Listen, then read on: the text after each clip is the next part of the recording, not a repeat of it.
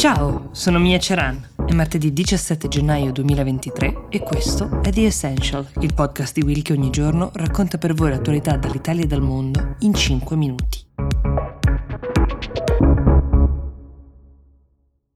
Dopo 30 anni esatti di latitanza, Matteo Messina Denaro, l'ultimo dei grandi boss mafiosi ancora ricercato, tra i responsabili delle stragi del 1992, quelle per intenderci in cui furono uccisi i giudici Giovanni Falcone e Paolo Borsellino, è stato catturato mentre sotto falso nome si sottoponeva a delle cure in day hospital in una nota clinica di Palermo. Pare che gli inquirenti siano arrivati a questo clamoroso arresto proprio seguendo questa che all'inizio sembrava solo una voce, cioè il fatto che fosse malato di cancro, che stesse curando questo tumore in questa clinica. Prima di ieri, nel 2019, i carabinieri avevano già organizzato un blitz in un ospedale siciliano dove era ricoverato un uomo di Castelvetrano, lo stesso paese in provincia di Trapani da cui viene Matteo Messina Denaro, in un reparto di neurologia, ma non era lui.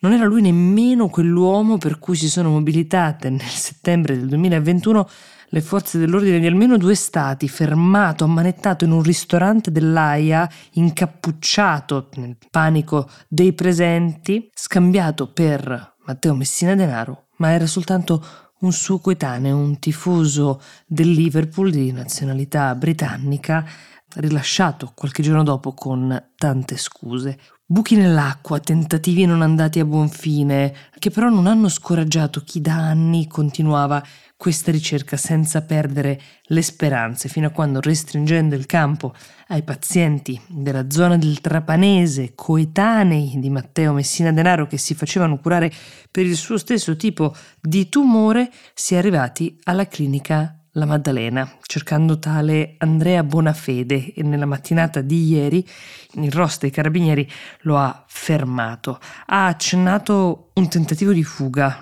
subito tramontato quando si è reso conto di essere di fatto accerchiato perché gli agenti erano nella clinica ormai da due giorni. Alla gente che gli chiede di identificarsi risponde, senza neanche più tentare le fughe, mi chiamo Matteo Messina Denaro, con la consapevolezza evidente che la corsa è finita.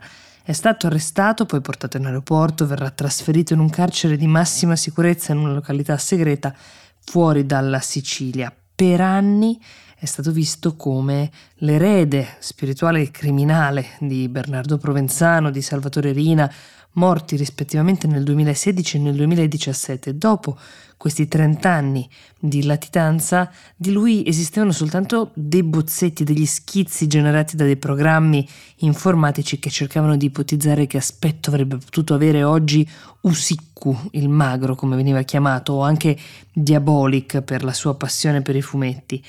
Nato nel 1962 a Castelvetrano, provincia di Trapani, figlio a sua volta di un capo mafioso di Cosa Nostra, era stato cresciuto in quel contesto ed era riuscito a superare di gran lunga il padre, creando un impero di miliardi di euro con i rifiuti, con l'energia eolica e con tantissime altre attività. Secondo le procure che da anni indagano su di lui e non solo, come vi dicevo, tra i responsabili della morte di Falcone Borsellino, ma anche della morte di dozzine di altre persone, ho riempito da solo un cimitero, è solito vantarsi. Aveva fatto rapire ad esempio Giuseppe Di Matteo, poco più che un bambino, quando venne strangolato e sciolto nell'acido. Perché? Perché figlio di un pentito. A Roma, a Milano, a Firenze aveva organizzato una serie di attentati dinamitardi. Lui le seguì comodamente dalla sua villeggiatura a Forte dei Marmi insieme ai fratelli. Era il 1993 ama, e questo lo distingue dai grandi boss di Cosa Nostra che avevano uno stile di vita molto frugale, i vestiti costosi, i Rolex, indossava sempre dei Ray-Ban, aveva dei vezzi, diciamo, dal punto di vista della moda.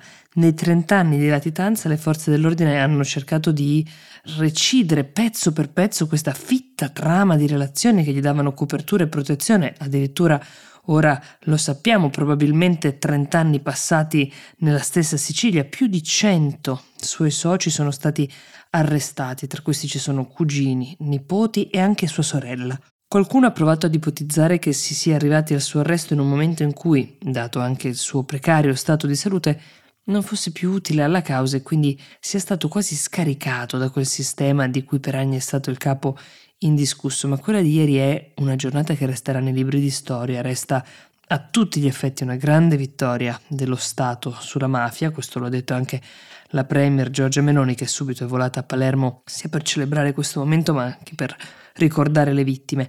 Con Matteo Messina Denaro forse finisce un'epoca tragica, quella della mafia cosiddetta stragista, quella dei bagni di sangue. Come ha ricordato però il procuratore De Lucia, questa battaglia vinta non va scambiata per una guerra vinta contro Cosa Nostra, che invece ancora esiste, che ha mutato le sue forme e i suoi volti e il modo di infiltrarsi nelle nostre vite. Per ora però sembra già una vittoria importante. Prima di chiudere, vi ricordo che tra i podcast di Will c'è anche Cosa Resta, è un podcast scritto da Francesco Giano e Carlo Notar Pietro che racconta proprio la storia dei giudici Falcone e Borsellino. Il link lo trovate in descrizione. Io vi auguro una buona giornata e vi do appuntamento a domani.